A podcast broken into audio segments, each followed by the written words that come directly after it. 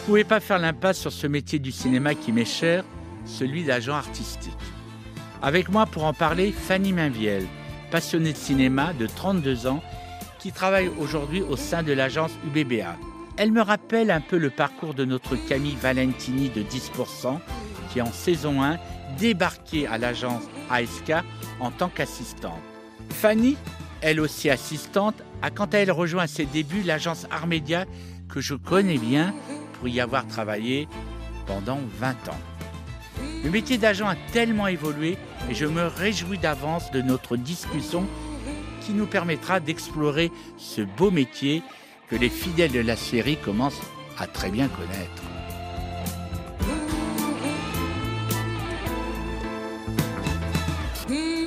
Alors, merci Fanny Minvielle d'être ici pour représenter les agents dans 10% le podcast. Merci à toi Dominique de m'avoir proposé de venir. Ça me paraît toujours bizarre que quelqu'un veuille devenir agent, surtout avant 10%, parce que maintenant, il y a beaucoup de jeunes qui m'arrêtent dans la rue en me disant comment on fait pour être agent. Mais toi, tu étais quand même, cela dit, la dernière génération des agents, parce que tu es apparu quoi, il y a combien d'années alors tu étais agent? Alors, moi, ça va faire 4 ans que je suis agent. Oui. Mais j'ai commencé dans la profession, comme on dit, en 2009. Donc ça fait, 11 ans. Ouais. J'ai commencé chez Artmedia en tant qu'assistante. Et je connaissais, à vrai dire, pas grand-chose, si ce n'est rien, à ce métier. Qui était vraiment un métier de l'ombre, enfin qui l'est toujours, mais c'était avant la série. Et donc avant que... Enfin, moi, j'avais 20 ans, j'avais quelques comédiens autour de moi qui commençaient pour certains à avoir un peu des agents, mais ils n'en parlaient pas ou ils n'en parlaient pas, en fait. Donc, j'avais vraiment une idée très, très vague de ce qu'était ce métier. Et puis, c'est en travaillant au sein d'Artmedia en tant qu'assistante que j'ai petit à petit... fait la connaissance de ce métier qui est assez passionnant. Et après plusieurs années d'assistanat, évidemment, c'est un peu la voie classique, si tu veux, on se pose la question... Enfin, il arrive forcément un moment quand tu es assistante depuis plusieurs années que ça te plaît, que tu as l'impression de t'épanouir et d'évoluer quotidiennement ou presque, de te poser la question de savoir si tu vas franchir la ligne, sauter le pas et te dire « Ok, je me lance et je deviens moi-même agent ». Et parce que c'est la meilleure, quelque part, des formations. Être assistant d'agent, t'es au plus près de ce métier en permanence. Donc, ça permet quand même de se faire une idée assez précise de ce que ça implique. Mais comment tu es devenue assistante? Comment tu t'es retrouvée à peine 20 ans chez Artmedia? Tu avais fait des études de littéraire, tu avais fait... Ouais. En fait, moi, je me dis souvent que c'est une sorte de hasard qui n'en est pas, quoi. J'ai l'impression que ce métier-là, comme il n'y a pas d'école, qu'il n'y a pas de formation, que... Bon, voilà, maintenant... Évidemment, la série a fait naître plein de vocations chez plein de gens et on s'en réjouit tous parce que je pense que c'est un métier qui est important. Mais tu vois, il n'y avait rien qui me menait à ça a priori. Je n'avais pas fait d'études de droit, etc. Donc, c'est simplement que moi, j'aimais lire et j'aimais regarder des films quand j'étais... j'aime toujours ça, mais quand j'étais jeune, quoi, disons que j'ai fait... assez vite, j'ai fait un bac littéraire avec une spécialité cinéma, parce qu'il y avait ça qui existait à Créteil, dans la ville où j'ai grandi. Et donc, c'était génial, parce que je profitais, tu vois, des cinémas arrêt-essai, les cinémas du Palais, le cinéma La Lucarne, qui étaient des petits cinémas d'arrêt-essai indépendants à Créteil, qui faisaient des programmations assez géniales, assez remarquables, pour des enfants, pour des jeunes, pour des adultes, pour tout le monde. Et donc, petit à petit, j'ai commencé à regarder comme ça pas mal de films. Et puis quand j'ai découvert l'existence de cette option au lycée, je me suis dit, c'est évident, je vais faire ça. Et puis, de fil en aiguille, j'ai découvert qu'après, il existait aussi une formation post-bac qui s'appelait Hippocancane, enfin les classes préparatoires littéraires qu'on connaît tous, mais avec, là aussi, une spécialité en cinéma, puisqu'il existe au sein de... Quand tu fais en fait une classe prépa, t'as l'obligation de passer les concours de Normale Sup, que tu veuilles ou pas intégrer l'école. Moi, je ne cherchais pas à intégrer cette école, mais Bon, j'ai passé les concours comme on doit tous le faire à ce moment-là. Et il existe en fait au sein de Ulm, Normale Sup Paris, aujourd'hui une spécialité en cinéma, si tu veux, théorique. Alors c'est une formation très théorique. Moi, j'ai très vite, enfin j'ai toujours su que je voulais ni réaliser ni jouer. Donc ce qui m'intéressait dans le cinéma, c'était. T'aurais pu produire. J'aurais pu... Je crois pas que... Alors là, aujourd'hui, je me dis que je pourrais pas produire, je crois. Ouais. Vraiment, je trouve que c'est un métier pour lequel j'ai énormément d'estime et de... Mais c'est... Je trouve ça particulièrement compliqué, la production. Ouais. Enfin, ça, c'est encore... Mais voilà, ce que je trouve passionnant, mais... Et donc, disons... En faisant ces études-là de cinéma, ce qui m'intéressait, c'était l'histoire du cinéma, c'était les questions... d'esthétique, enfin la question exactement, l'analyse de films, enfin ce genre de choses, et plonger dans la filmographie de certains metteurs en scène, de grands, un peu des maîtres, voilà. Et donc je me suis retrouvée à postuler pour un festival de cinéma que j'aimais beaucoup, qui s'appelle Festival Premier Plan à Angers, que j'avais découvert quand j'avais 15 ans. En y allant comme ça une année, et puis je savais que chaque année ils prenaient des stagiaires. Et sur des stages qui duraient 7 mois, qui étaient vraiment hyper costauds, tu vois, où tu n'étais pas en stage à servir des cafés, à faire des photocopies, quoi. Et donc j'ai postulé, j'ai passé un entretien d'embauche, et puis j'ai été retenue. Avec Claude-Éric Poirot ? Avec Arnaud Gourmelin, et à l'époque Cécile Noël Boiscon, tu vois, qui ne travaillait plus. Mais c'était l'équipe de programmation qui faisait le recrutement en fait, des stagiaires. Et donc j'ai fait 7 mois aux côtés de l'équipe de programmation de ce festival, d'abord à Paris sur toute la préparation, la sélection de films, etc. Puis après sur le festival en tant que tel, sur toute la durée du festival, on était là à faire aussi bien de l'accueil que de la présentation de séances. Enfin, c'était vraiment une super expérience d'ailleurs. Enfin, les gens qui passent, tous les stagiaires qui passent par le festival Premier Plan, généralement, ils trouvent du boulot dans le cinéma d'une manière ou d'une autre parce que c'est une équipe qui est assez géniale et qui est très formatrice. Et à cette occasion, voilà, l'année où j'y travaillais, j'ai fait une rencontre, j'ai fait une très belle rencontre. J'ai rencontré quelqu'un qui travaillait au sein d'Artmedia, qui venait accompagner un talent, hein, comme on dit, une comédienne pour un film, et avec qui j'avais été en contact pour toute la partie logistique, organisationnelle, et puis qui m'a recontacté, qui m'a rappelé quelques temps après, et puis qui m'a parlé du fait qu'un agent au sein d'Artmedia était en recherche d'une assistante, et puis c'est comme ça que j'ai rencontré François Salimov, et avec qui j'ai travaillé. Et tu es restée combien de temps comme assistante ? Je suis restée de 2009 à 2016, donc 7 ans. Ouais. Ouais, 7 ans. Mm. Et alors après, donc, tu es devenu agent, mais tu n'es pas devenu agent dans le cadre d'Artmedia, tu es devenu agent ailleurs.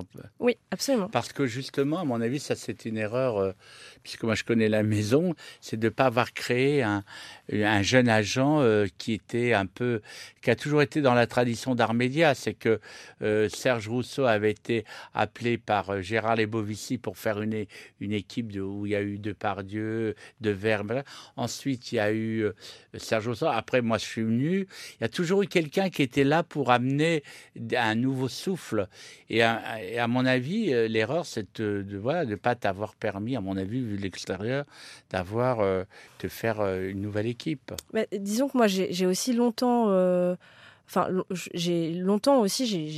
du temps à me dire que je voulais être agent. Bon, ça, les premières années, c'était pas si simple pour eux. Déjà, j'avais tout à apprendre quand même, en tout cas beaucoup de choses. Tu vois, toutes les questions juridiques, contractuelles. Alors, Artmedia, à l'époque, c'était assez formidable parce que les assistants étaient formés à faire les contrats, tous les contrats d'artistes-interprètes. Donc, voilà, mais tout ça, je me suis formée, en fait, au contact de Françoise, au contact de l'équipe d'Artmedia et de VMA, puisque c'était encore... C'était encore cette époque où il y avait les deux agences qui étaient dans les mêmes bureaux, qui travaillaient en fait ensemble. Et le moment où moi j'ai un peu dit bon, en fait, après avoir tergiversé, finalement j'ai envie, je vais me lancer, on verra bien. C'était un peu ça quand même. Hein. Ce moment-là correspond, si tu veux, au moment où Artmedia et VMA se sont séparés, où Claire Blondel a repris Artmedia, elle, avec une équipe d'agents. Oui, là, tu es tombée dans les moments de combat à l'intérieur et tout voilà. Le moment, en fait, n'était pas le bon, forcément, je pense, pour Artmedia, en tout cas à ce moment-là. Oui, en fin de compte, tu étais peut-être la dernière arrivée et tu avais des gens qui étaient là, peut-être en place ou qui étaient amenés par un d'autres, Bertrand Labbé, son fils, tout ça, on peut comprendre. Donc, tu as eu peut-être raison d'aller ailleurs. Ben, en tout cas, j'ai eu la possibilité d'aller chez VMA et ça m'allait très bien. Parce que je dois dire que j'ai commencé en tant qu'agent avec personne sur ma liste. Moi, ce que j'avais vu jusqu'à présent, c'était soit en fait, tu étais un assistant qui devenait agent et si ça se faisait... si tu veux, suite à l'arrêt d'un agent parce qu'il y avait un départ à la retraite ou un changement de voie, une sorte de reconversion. À ce moment-là, l'assistant reprenait un peu quelque part la liste héritée du bureau, comme on dit. Ça a toujours été comme ça. Ça a toujours été comme ça. Ou alors, toi, par exemple, quand tu as quitté à ce moment-là Artmedia, il y a eu l'idée de faire venir un nouvel agent parce qu'il y avait... Il y avait aussi besoin, tu vois, moi, ça s'est pas fait comme ça. C'est-à-dire qu'il y avait pas... il y avait, OK, bon, bah, moi, je me rappelle les premiers jours, c'était, bon, bah, OK, je suis agent. Et j'ai qui ? Bon. Et puis, il y avait mon nom sur le site de VMA. Tu pouvais cliquer, voir les talents. Et les premiers jours, il y avait une page blanche, quoi. Il y avait personne. Donc, il y avait vraiment tout à créer. Et je remercie... très clairement quand même Bertrand Labbé et l'équipe de VMA à ce moment-là, à cette époque, de m'avoir fait confiance parce que voilà, il y avait tout à construire. Quelle est la plus grande difficulté dans le quotidien d'un agent ?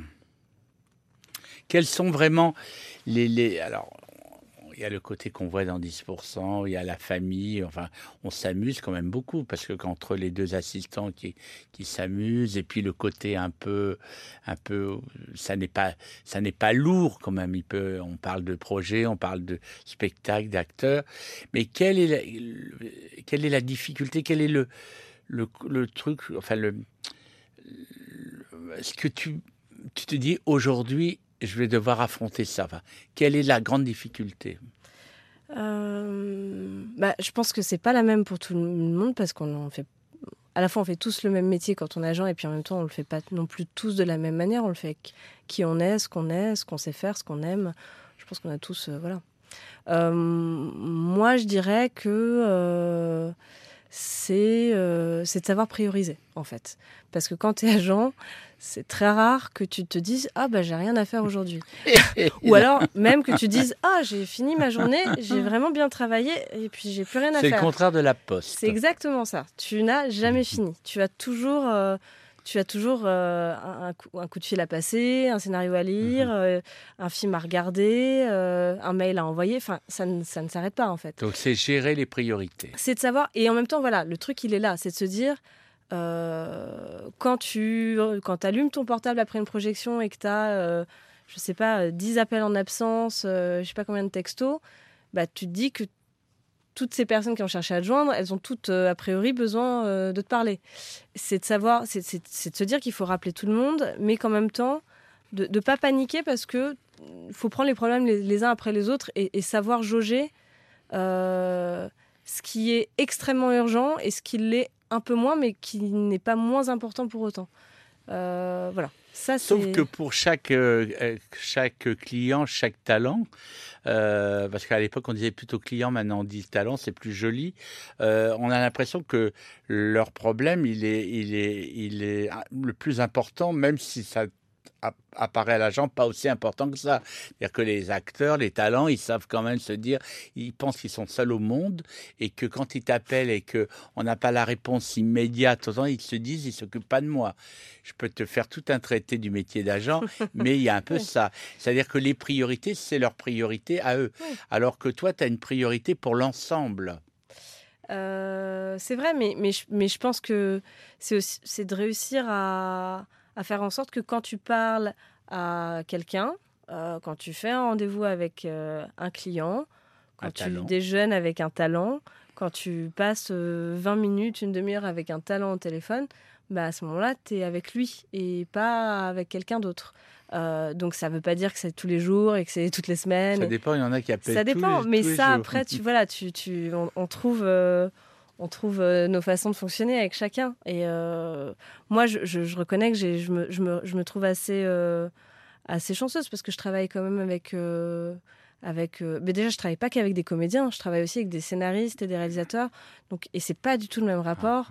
Je le vois, en fait, un comédien, et c'est pas pour schématiser, mais un comédien aura plus facilement, a priori, la tendance à téléphoner, là où un auteur, j'entends par auteur scénariste et réalisateur aussi. Ils écrivent déjà, ils font des mails. Quand ils écrivent. Ils font des mails, sauf que, voilà, donc après, c'est comment... Et puis il y a ceux aussi où il faut sentir que c'est bien de temps en temps de passer un coup de fil parce que c'est pas eux qui appelleront. Mais donc tu t'apprends avec chacun à savoir en fait. C'est ça, je trouve, qui est pas le plus difficile mais qui prend le plus de temps à mettre en place. Connaître ses clients, se connaître soi, savoir comment et puis savoir comment tu mets en place les choses pour que personne se sente oublié, mais qu'en même temps dans une journée qui fait que 24 heures, tu pars parfois au plus urgent, parce que parfois c'est vraiment que gérer de l'urgence, quoi. Et alors c'est vrai que quand même le portable est très important, parce que moi quand j'étais agent, je parle un peu de moi là, il n'y avait pas le portable, ouais. Donc toute la journée, donc tu étais au bureau, puis quand tu allais sur un tournage, tu te disais voilà, je vais rentrer au bureau et je vais avoir 15 personnes à rappeler. Ouais. Et par exemple, moi, je l'aimais beaucoup, et Pierre Richard, dont j'étais l'agent, tant qu'il ne t'avait pas, il t'appelait 10 fois.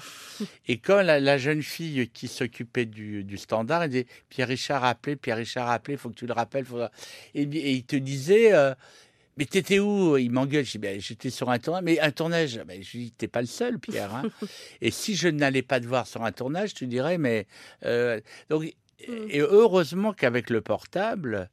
on peut appeler de l'endroit où on est. On peut faire même du télétravail à l'époque. Ça, c'est sûr, ouais. Mais c'était pas possible. Et pour moi, l'angoisse, c'était le soir de revenir de rendez-vous en disant j'en ai pour une demi-heure à rappeler tous ces gens-là. Et il n'y avait pas les textos. C'est vrai que là-dessus, on a quand même gagné. Alors, on a gagné et peut-être qu'on a perdu aussi à d'autres endroits. C'est-à-dire que maintenant, il y a ce principe de se dire que tu es joignable tout le temps, en permanence, et que si tu réponds pas dans la seconde, c'est un problème aussi. Parce que le mail, c'est instantané, le texto, c'est instantané, que justement, avec le portable, t'es joignable partout. Alors ça a un côté très pratique. Et en même temps, un texto le dimanche, ou un... Tu vois, il y a quelque chose où comme ça glisse aussi vers un truc. Oui, c'est-à-dire qu'il y a moins de... Comme les gens travaillent le vendredi, le samedi, le dimanche, maintenant, on imagine que les agences sont 24 heures sur 24. Mais il y a un peu de ça. Ouais. Et moi, j'avais un acteur, je ne citerai pas son nom, qui t'appelait le vendredi soir, genre 18h, 19h, pour te dire... je dois te parler, je voudrais faire un petit point, là. Sur ma carrière, un vendredi soir à 18h. Alors là, je peux te dire que tu dis non, ça va...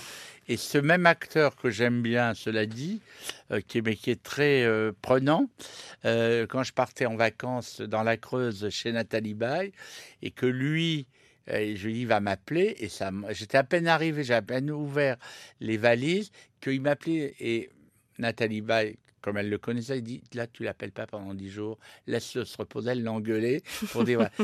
C'est-à-dire que, il y a aussi les obsédés de penser que s'ils ratent un quart d'heure ou une demi-heure de notre temps, ils peuvent passer à côté d'un grand rôle. C'est vrai. Voilà. Je pense que, disons que le métier de comédien, cette activité, cette vie,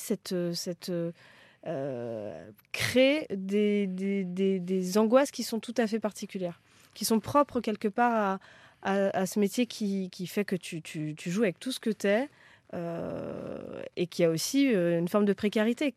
Quel que soit le niveau où on est, de notoriété, il y a toujours quelque chose de très fragile et de très précaire à faire ce métier. Donc forcément, ça... C'est inhérent au métier d'acteur qui est de l'angoisse. Après, je pense que Donc ça changera jamais. Voilà. Qu'on soit jeune, vieux, connu, pas connu, homme, femme, enfin ça c'est voilà, je pense que c'est propre à cette activité. Après, je trouve que... Enfin, moi, personnellement, j'ai l'impression de travailler avec des personnes qui sont quand même majoritairement très respectueuses aussi, de se dire... Très responsables aussi. Très responsables, et que chez la jeune génération, il y a ce côté... Enfin, je vois chez les jeunes acteurs beaucoup de passion, beaucoup de détermination, beaucoup de volonté, mais aussi une façon de dire... Attendez, le cinéma, c'est génial, mais il y a aussi la vie à côté, il y a aussi d'autres choses, Enfin, je trouve qu'il y a aussi une conscience quelque part. Et en même temps, je ressens chez les jeunes comédiens aussi l'impatience. C'est-à-dire que moi, à mon époque, quand j'avais un jeune acteur et qu'il n'avait pas de rendez-vous pendant un mois ou deux, enfin un mois, ou je sais pas, il n'était pas en train de me faire un procès en disant comment ça se fait que j'ai pas de rendez-vous, comment se fait-il que... Et je sens donc... Il y avait quand même des discussions et la possibilité de dire, voilà, on en parle ensemble. Et je sens dans cette génération qu'il y a tellement d'impatience, beaucoup moins de respect sur le même là. Le fait d'être agent, de se dire, oui, il fait passer pour moi, ça, j'ai des trucs que j'entends beaucoup plus que mon époque. Ouais, mon époque, il y avait, parce que c'était moins rapide et qu'il y avait moins de... Il y avait peut-être plus de films, il y avait peut-être plus de téléfilms bien. Maintenant, il y a beaucoup de séries, il y a moins de téléfilms. Donc, il y a moins, quand on voit sur 10%, une fois qu'on a pris les guests et les récurrents, il y a peu de très bons seconds rôles. Donc, à un moment donné, ça crée une impatience, une panique. Et quelquefois, je vois des acteurs, et je lui dis, tiens, il est à cet agent. Non, bah, maintenant, il n'est plus là. Ça, c'est un phénomène que je ne connaissais pas à mon époque. Voilà. Non, c'est vrai que Mais bon, moi, je trouve qu'aussi... Enfin, ça n'explique pas tout, mais il y a les réseaux sociaux aujourd'hui. Et ça, je pense, quand même profondément changer ce métier. Tout. En tout cas, la perception qu'on a de ce métier et la manière qu'on a de le vivre aussi. Il y a... Et c'est pas... Enfin, je vois, par exemple, des plateformes aujourd'hui comme Netflix, etc., encouragent très vivement, si ce n'est parfois... impose un peu à des jeunes acteurs qui ont des rôles, on va dire, significatifs dans certaines de leurs productions, de communiquer sur la série via leurs propres réseaux sociaux. Bon, et puis il y a plein de comédiens qui sont sur Facebook, Instagram et autres, et puis d'autres qui n'y sont pas. Ceux qui y sont voit quand même le copain qui a posté une photo de tournage au fin fond d'un pays où il fait très très beau, et c'est génial ici, on s'éclate, et c'est lui de se dire moi je bosse pas. Ce que le confinement, par exemple, cette période-là était très intéressante entre guillemets, hein, à un endroit, c'est que j'ai entendu des comédiens me dire je n'ai pas la culpabilité de ne pas bosser parce que je sais que c'est pareil pour les autres. Et ça, c'est une phrase, par exemple... Il y avait ce truc de se dire, on est tous logés à la même enseigne. Là, en ce moment, je n'ai pas la culpabilité de me dire que je ne suis pas en train de tourner, machin, parce que je ne peux pas me dire que les copains, les autres, les machins... on est tous, finalement, obligés de ne rien faire. Et donc d'apprendre à autre chose. Et il n'y a pas l'angoisse de ne pas travailler, là, quelque part. Il y a l'angoisse que ça ne reparte pas, que ça ne reprenne pas, et d'être oublié quand ça repartira. Mais il n'y a pas l'angoisse à ce moment-là de ne pas travailler, parce que je sais qu'elle est commune à nous tous, acteurs. Voilà. Alors... Et je trouve que les réseaux sociaux, du coup, tu te regardes et tu te penses, toi, en tant que comédien, je pense, à travers aussi l'image que tu donnes, l'image que tu renvoies, ce que les autres font. Il me semble que ça joue aussi. Dans le fait de se dire, mon agent fait peut-être pas assez pour moi, ou alors je travaille moins parce que je vois les autres qui font et moi je fais pas. Et alors, quand on parle d'agents, ce qu'on voit dans 10%, c'est qu'on retient le côté jalousie entre les acteurs, quelquefois le côté un petit peu cancan de ce métier. Mais en même temps, il y a quelque chose qu'on... Et on se dit, oui, un agent, c'est la nounou. Quand on me disait, vous êtes la nounou, je ne supportais pas qu'on me dise, c'est des nounous. Je ne suis pas une nounou. Tu es un protecteur, tu es là pour accompagner. C'est pas, on ne porte pas les valises quand c'est les impresarios des années 60 qui portent des valises. Mais... il y a l'histoire de l'argent quand même. Et souvent, c'est pour ça que dans la saison 4, on voit l'argent, on voit des discussions, parce que ça fait quand même partie du métier. Et on pense qu'il n'y a que le côté guider, conseiller, lire, parler, accompagner un acteur sur un tournage. Il y a tout un côté juridique et économique. Ouais. Et c'est vrai que moi, quand je suis rentré, ça m'a amusé tout à l'heure quand tu as dit je connaissais pas les contrats. Moi non plus, quand je suis arrivé, je me suis dit je suis rentré au mois de septembre 85 et en juin, Jean-Louis Livier m'a dit voilà, pour tes vacances, tu as étudié tous ces contrats. Les contrats d'acteurs, de metteurs en scène, d'auteurs. Et je dis mais jamais, quand j'ai commencé à lire, j'étais paniqué. Je dis mais je ne saurais jamais faire ça. Par contre, discuter en tant que casting, je savais combien valaient les gens. Mais ça m'a paniqué, j'ai failli l'appeler. Non, je ne saurais pas. Et en fait, comme tu dis, on apprend et ça vient très vite. Par contre, la discussion d'argent, c'est quelque chose qui fait partie du métier d'agent. Et c'est presque la chose essentielle, bien qu'on n'en parle jamais. Quand on parle du métier d'agent maintenant, on ne dit pas, tiens, c'est vous qui discutez les contrats. Qu'est-ce que vous obtenez? Comment tu vois toute cette partie? Est-ce que c'est quelque chose qui est facile pour toi? Est-ce que c'est quelque chose qui est comme un jeu? Est-ce que... Moi, je trouve ça... Enfin, j'allais dire, c'est pas drôle de négocier, mais c'est ludique. Ouais. Parce que... c'est un jeu, je trouve. Ouais, moi, je trouve aussi. Alors, c'est pas le jeu de... Enfin, je trouve qu'en plus... C'est pas le Monopoly. Hein. Exactement, voilà. Ça dépend ce qu'on négocie, pour qui on négocie.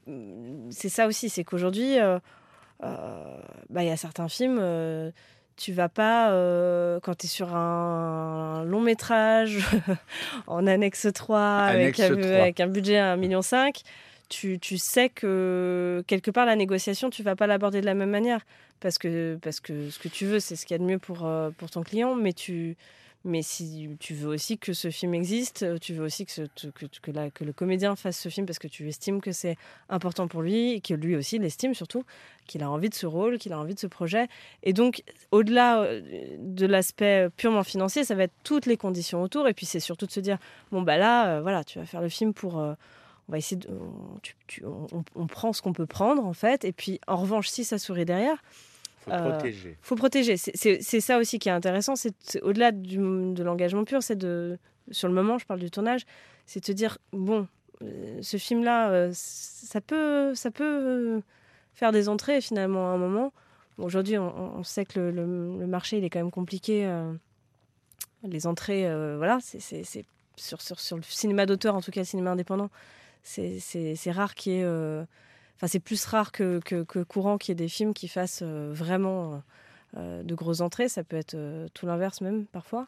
Mais quand même, c'est d'essayer d'estimer un peu le potentiel d'un projet et de faire des projections pour se dire que, bon, bah, ce qu'un comédien ne peut pas raisonnablement percevoir comme rémunération sur un tournage, peut-être que si le film fonctionne, alors à ce moment-là, si ça sourit, ça sourira pour tout le monde et il se récupérera aussi. Après, moi, je pense que il y a des personnes avec lesquelles c'est plus ou moins agréable de discuter, de négocier. Ça peut être quelque chose finalement d'assez calme, sans que voilà. Moi, je vois, il y a certains producteurs là qui partent très vite parfois dans les tours. On est très calme et on voit quelqu'un en face. Bon, je dis bah ok, c'est une méthode, mais moi, je pense qu'on peut trouver, qu'on peut calmement mais fermement parler d'argent sans que ce soit vulgaire, ni tabou, ni Et que ce soit juste aussi, en fait. Juste d'essayer de trouver ce qui est le plus juste pour... Mais là, tu as raison, il faut protéger pour le succès. Et il faut surtout jamais, quand on a un bon projet, et là, c'est là où être agent, c'est pas d'être la nounou, c'est d'être sensible et d'avoir l'instinct de se dire, ça, c'est important que ce film se fasse pour mon client. Et ça, c'est aussi quelque chose qui se perd. Parce que quelquefois, on sent que quelquefois les agents viennent un peu de la banque. Enfin, j'exagère, mais en se disant, mais il n'y a pas que la commission qui compte, il y a aussi un jour, Nathalie Baye, elle m'a dit, on fait une carrière pas avec les films qu'on accepte, c'est les films qu'on refuse. Et je pense que des fois, refuser un film peut te faire avancer. Voilà. Alors, tu vas me dire, quand tu es Nathalie Baye ou un acteur, c'est peut-être plus facile que pour quelqu'un qui débute. Mais il y a un moment donné où tu as une certaine notoriété, c'est là où il faut faire attention. Parce que ça peut prendre une direction ou une autre direction. Voilà. Et en même temps, voilà, donc être agent, c'est donner son point de vue et d'être le compagnon artistique d'un artiste agent. C'est un compagnon. À la fois, un compagnon, il a envie qu'on le protège, et un compagnon est là pour protéger, et pour aider, et pour conseiller, et pour aimer. Et voilà. Alors, pour protéger, oui, parce que de toute façon, c'est un métier où quand tu es comédien, tu te prends des coups un peu en permanence, hein, d'un rôle dont tu rêves, et finalement, c'est pas toi. Enfin bon, bref, des histoires douloureuses, je pense que tous les comédiens en ont. Donc c'est évidemment de faire en sorte que d'amortir les chocs, mais c'est pas non plus Enfin moi, en tout cas, c'est comme ça que je l'envisage. C'est pas d'être dans... Parce qu'il y a des fois, on se dit, il faut cacher la vérité, il faut pas dire. Moi, je suis pas pour... Enfin, j'estime aussi, parce que je travaille avec des personnes... responsables et adultes, que aussi parfois le métier, enfin, il est aussi de notre devoir, entre guillemets, d'alerter, de dire attention, là un comportement, et c'est de savoir trouver les mots et de le dire. Mais une comédienne qui arrive 6 fois de suite avec 30 minutes de retard à des castings, bah, au bout d'un moment elle va se griller. Et si on dit rien et qu'on excuse toujours, bah, c'est aussi, je trouve, à l'agent de dire là, en fait, non, il y a un truc d'incorrection. Donc c'est protéger, mais protéger aussi parfois contre... pas contre eux-mêmes. C'est pas qu'ils ont besoin d'être protégés, les acteurs, contre eux-mêmes, mais d'être aussi capable de faire en sorte d'alerter, en fait, au bon moment, voilà, sur certaines choses. Et qu'est-ce que tu dis à un acteur ou à une actrice dont un casting... dont au sujet de cet acteur, un casting à dire non, non, il est mauvais, tu te le gardes, j'en veux pas. Et que le comédien te dit, alors tu lui as parlé, est-ce que tu crois que je peux avoir rendez-vous? Ça, c'est très compliqué à dire. Ça, c'est compliqué, ouais. C'est compliqué. Je pense... Et là, on est obligé de faire des petits mensonges. Mais bien sûr. Ah non, mais alors, je dis pas qu'il faut pas... C'est pas des mensonges, c'est plutôt... c'est d'édulcorer. Ouais. Et c'est des mensonges par omission, disons aussi. Ouais. C'est-à-dire que c'est... et puis ça n'appartient qu'à la personne qui a dit ça. C'est-à-dire qu'un directeur de casting peut trouver tel acteur extrêmement mauvais, quand un autre trouvera qu'au contraire, cet acteur est formidable. Et puis, il peut le trouver mauvais à cet âge-là, et puis 5 ans après, trouver qu'il est génial. Exactement. Donc, il y a des paroles assassines qu'il ne faut pas dire, parce que je pense que ça peut faire énormément. Ça peut briser quelqu'un. Au-delà, ça peut... Voilà, et on n'est pas... et personne n'a le droit de on n'a pas le droit de briser les gens, quoi, tout simplement. Donc, c'est plutôt de trouver... voilà, des moyens... pas détourner, mais d'autres façons de pouvoir présenter, de s'arranger un peu. Et lorsque vous avez les résultats d'un essai, parce que là aussi, il y a quelque chose qui a beaucoup changé, et c'est les essais maintenant. Le metteur en scène ne rencontre presque jamais plus un acteur qui postule pour un rôle. Je parle d'un jeune acteur moi, je me souviens quand je faisais du casting et que Jacques Doyon voyait quelqu'un aux essais qu'il trouvait moyen, et il me dit, mais elle me plaît, je vais quand même le voir. Et puis le soir, il revenait, il dit ben, je l'ai choisi. Alors que, parce que tout d'un coup, c'est aussi important le fait de la relation. Et que maintenant, il y a trop de filtres entre l'agent qui envoie un casting, le casting qui, des fois, le reçoit ou ne le reçoit pas. Ensuite, qui fait une vidéo ou un Skype. Je trouve que là, il y a quelque chose de très... Alors, à mon époque, ça n'existait pas, mais c'est très dur pour vous, tous ces filtres. Ouais. Parce qu'à quel moment ils parlent ensemble? Et moi, j'ai vu des gens très bons aux essais, très mauvais, enfin très mauvais, moyens au tournage. Et puis, il y en a qui ratent leurs essais, qui sont brillants. Et ça, je trouve que c'est aussi un peu la maladie de notre époque, de faire des filtres. Comme il y a des comités de lecture, je pense que de temps en temps, l'individualité, elle est un peu au sommeil pour l'efficacité. Je suis d'accord. Après, moi, je trouve que le métier de directeur de casting, aujourd'hui, il est quand même... Enfin, il a pris, tout comme les agents, en fait, il a pris vachement de place. Je pense que, plus qu'avant. Bah, ouais. Plus qu'avant, je pense que toi, quand tu étais agent, il n'y avait pas autant de directeurs de casting, non. Je veux dire, reconnus, qui travaillent régulièrement...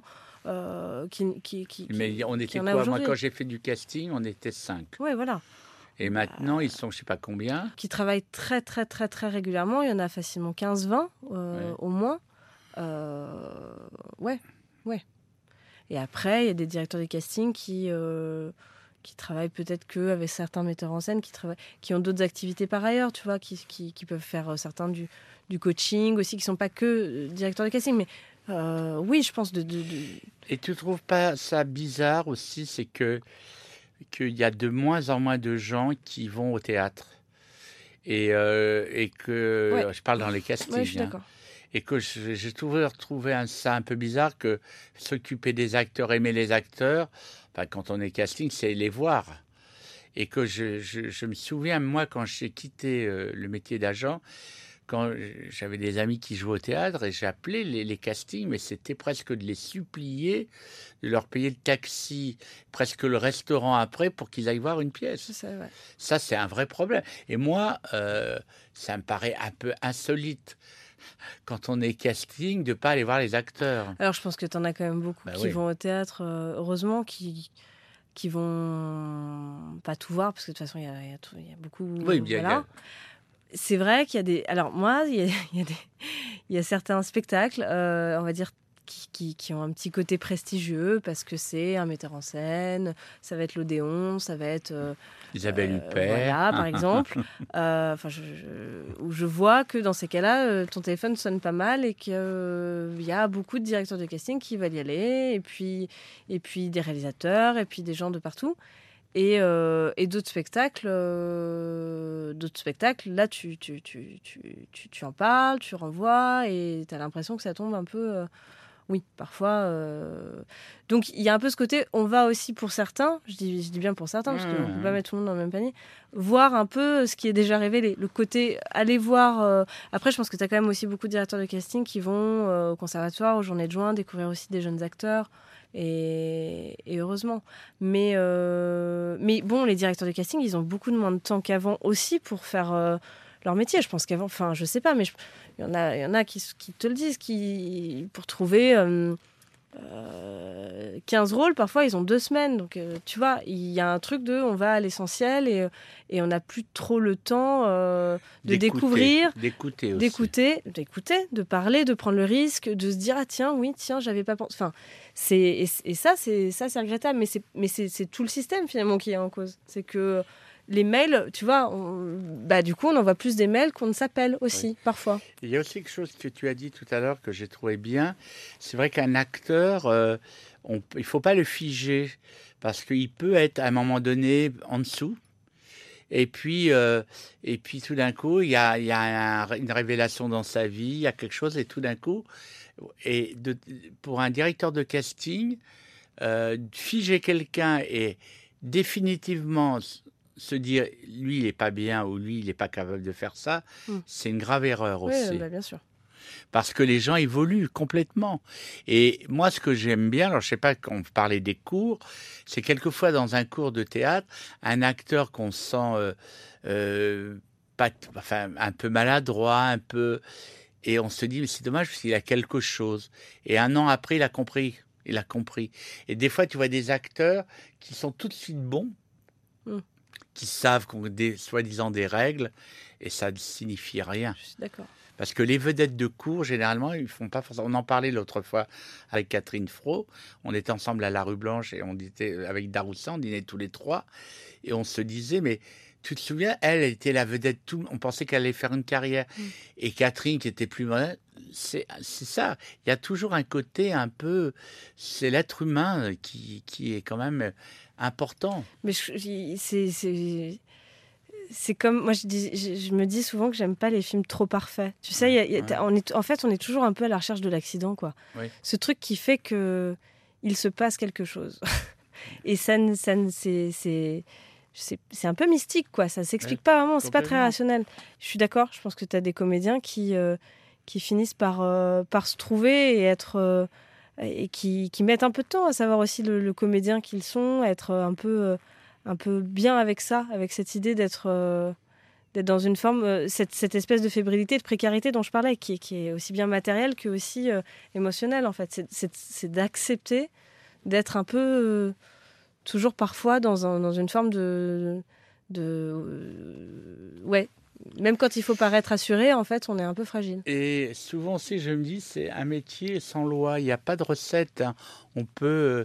Parce que certains me disent, mais comment on voit tout de suite que quelqu'un a du talent? Je dis non, on ne voit pas quelqu'un du talent. Des fois, quelqu'un qu'on remarque, c'est quelqu'un où il y a une harmonie entre ce qui dégage, ses défauts, son œil qui brille. Enfin, c'est compliqué. On se dit, il n'y a pas un mode d'emploi. Sinon, sinon ça ne serait pas passionnant. Alors, la série 10% a fait connaître vraiment le métier d'agent, si bien que dans la rue, souvent on me demande, les jeunes filles, comment on fait pour être agent? Jamais avant la série on posait la question, même personne ne savait ce qu'était vraiment agent, hein.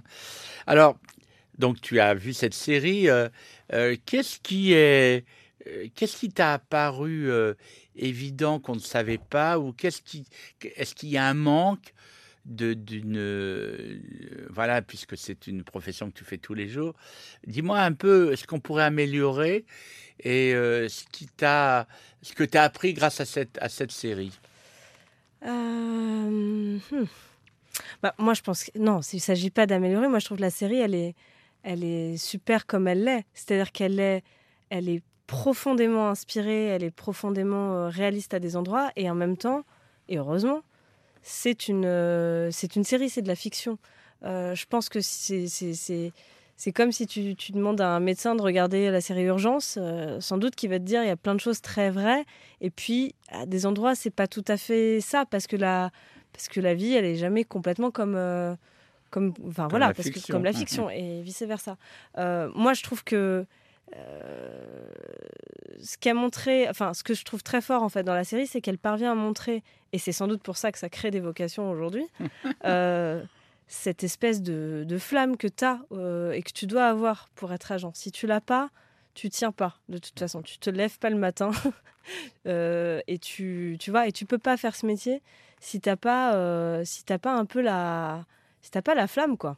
Et ça on le voit. C'est que même que des personnages ou en couleur, qui sont profondément passionnés et profondément concernés par ce qu'ils font. C'est vocatif, quoi. C'est des métiers vocatifs. Ça, la série le montre et le dépeint très bien.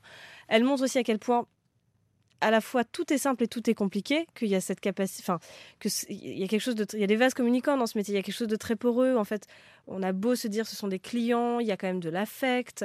On travaille avec des humains, on ne travaille pas avec des machines. On parle et on défend des comédiens. On ne vend pas des savons. Enfin, il y a toute cette dimension profondément humaine qui fait la joie, mais qui fait aussi parfois le côté difficile, justement, de se dire j'ai un acteur qui est effondré parce qu'il n'a pas les rôles qu'il voudrait, parce que la série a montré tout ça, et à quel point finalement l'agent il vit ça avec son client, ses joies, ses peines, il les partage, il les accompagne et il essaye de les rendre les plus vivables possibles. Et puis, ce que le métier montre aussi, ça, c'était pas gagné, et je trouve que vous avez réussi un truc assez fort, c'est quelque part cette solitude de l'agent. À la fois, un agent est quelqu'un qui est perpétuellement au téléphone, en rendez-vous, en soirée, entourée en fait, et même les collègues, c'est-à-dire parce que oui, je pense qu'il n'y a que les agents qui peuvent comprendre ce qu'est un agent et la vie d'agent, ce que ça implique quotidiennement, et en même temps le côté très solitaire en fait de ce métier, qui fait qu'à un moment c'est des choix, c'est aussi des choix de vie, c'est aussi le fait que c'est pas la poste quoi, donc c'est pas à 18h on est chez soi et on mange des poissons panés devant un film quoi. Et alors quel est le personnage sans t'identifier, celui qui te touche le plus, celui où tu te dis, peut-être c'est qu'à mon avis, Andrea, je sais pas. Ah, je les aime tous. Je les aime tous beaucoup parce qu'il y a pas les gentils personnages et les méchants. Enfin, tu vois, c'est une série où en fait, ils ont tous leurs défauts quand même. Ils ont tous leurs failles, mais c'est pour ça aussi qu'on les aime, quoi. T'as pas le personnage idéal. Et Andrea, elle est insupportable par endroits, et en même temps, elle a ce panache et cette fougue qui d'un personnage très fascinant, personnage qu'interprète Grégory Montel. Il a quelque chose d'un peu, on pourrait se dire parfois un peu patou, un peu mou. On se dit allez, et en fait, c'est cette espèce de grande sensibilité qui nous accroche en permanence. Même le Thibaut de Montalembert, son personnage qui pourrait paraître comme ça un animal froid, complètement que dans le business et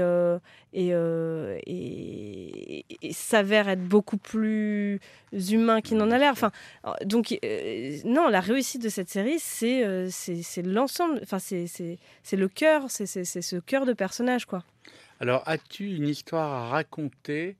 Qui pourrait être un épisode de la saison 5 de 10%. Mais c'est drôle que tu dis ça parce que je pense que souvent, ça m'est souvent arrivé de me dire mais ça, bon, c'est bon. Mais même entre nous, qu'on fasse des blagues en se disant je crois qu'on tient la saison 10 de 10%. Là, ça y est, là, on va passer un coup de fil à Dominique. Et en fait, moi, c'est très marrant, j'oublie après. Je devrais noter parfois des trucs parce que... Les répliques aussi. Ouais, des répliques, des trucs, des fous rires que tu prends, de situations où tu te dis mais c'est pas possible, on n'est pas vraiment en train de vivre ça, tu vois. Mais là, comme ça... Et puis aussi parce qu'il y a un truc où... Généralement, quand c'est complètement fou, drôle et un peu irrésistible, c'est que c'est aussi... quelque chose que... Tu vois, où je me dis, bon, on va pas trop raconter ça parce que... Ça, à un endroit, ça touche, enfin moi en tout cas, tu vois, ça touche des personnes où, même si je citais pas de nom, tu te dis quand même, bon... moi, je crois que c'est ça qui est fou, c'est que parfois, on a tellement accès à l'intimité aussi de certaines personnes, de certains artistes que tu dis bon alors ça je vais le garder au fond de moi mais ça va me faire du bien très longtemps, ça va me faire beaucoup rire mais je peux, tu vois, je le partagerai pas nécessairement. Alors en tout cas merci Fanny de nous avoir encore plus éclairé sur le métier d'agent. Merci à toi. Voilà. Merci beaucoup. Merci à vous chers auditeurs. Je vous invite à découvrir la nouvelle saison de 10% sur France 2 et sur France.tv. À bientôt.